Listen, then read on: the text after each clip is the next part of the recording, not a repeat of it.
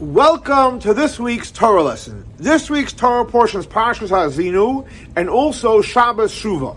The question of the week is, how can we receive greater blessings than Rosh Hashanah? So this week, Torah portion, Parshas Ha'azinu, we read a special Haftorah called Shuva Yisrael, Return Jewish People. Why do we read Shuva Yisrael? Because we are right now in the days between Rosh Hashanah and Yom Kippur, which is exactly seven days, because there's a total of ten days of Shuva. The first two is Rosh Hashanah, the last one is Yom Kippur, and the Arizal says that these seven days between Rosh Hashanah and Yom Kippur fix every single one of these days fix the for example monday the day after Hashanah fix all the mondays of the last year and it's a blessing for all the mondays to the years to come Tuesday fixes all the Tuesdays, and it's a blessing for the future Tuesdays. Every single one, so Shabbos fixes all the things we did wrong a whole year in Shabbat, and it's a blessing for the future year, every single day in Shabbat. The prophet says, Shuva Yisrael, return Jewish people. Now we know it's also called Shabbos Tishuva. Now, it's called Shabbos Shuva based on the prophet that says Shuva Yisrael. It's called Shabbos Tshuva because we're in the 10 days of Tshuva. So the question is, what's the difference between tshuva and shuva?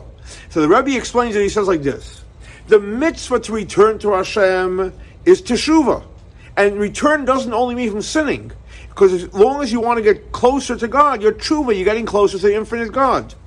Shuva is the command to return. Rebbe says, one second, if teshuva is the mitzvah to return, why do we need the command?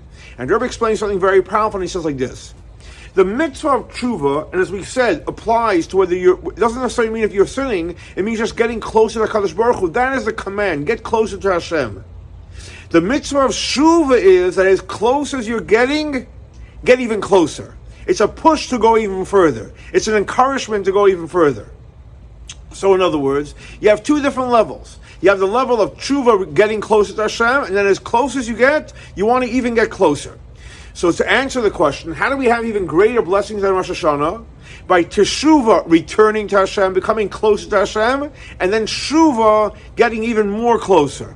So let's hope and pray that we connect to the idea of Shabbos Tshuva and Shabbos Shuva. We get closer to Hashem, we get even closer to Hashem. And the Rebbe said, if we get closer to Hashem, we will be guaranteed to A, reveal all the beautiful blessings we received in Rosh Hashanah, and more importantly, we'll draw down brand new blessings that we never had before. Thanks so much for joining us for our weekly Torah lesson.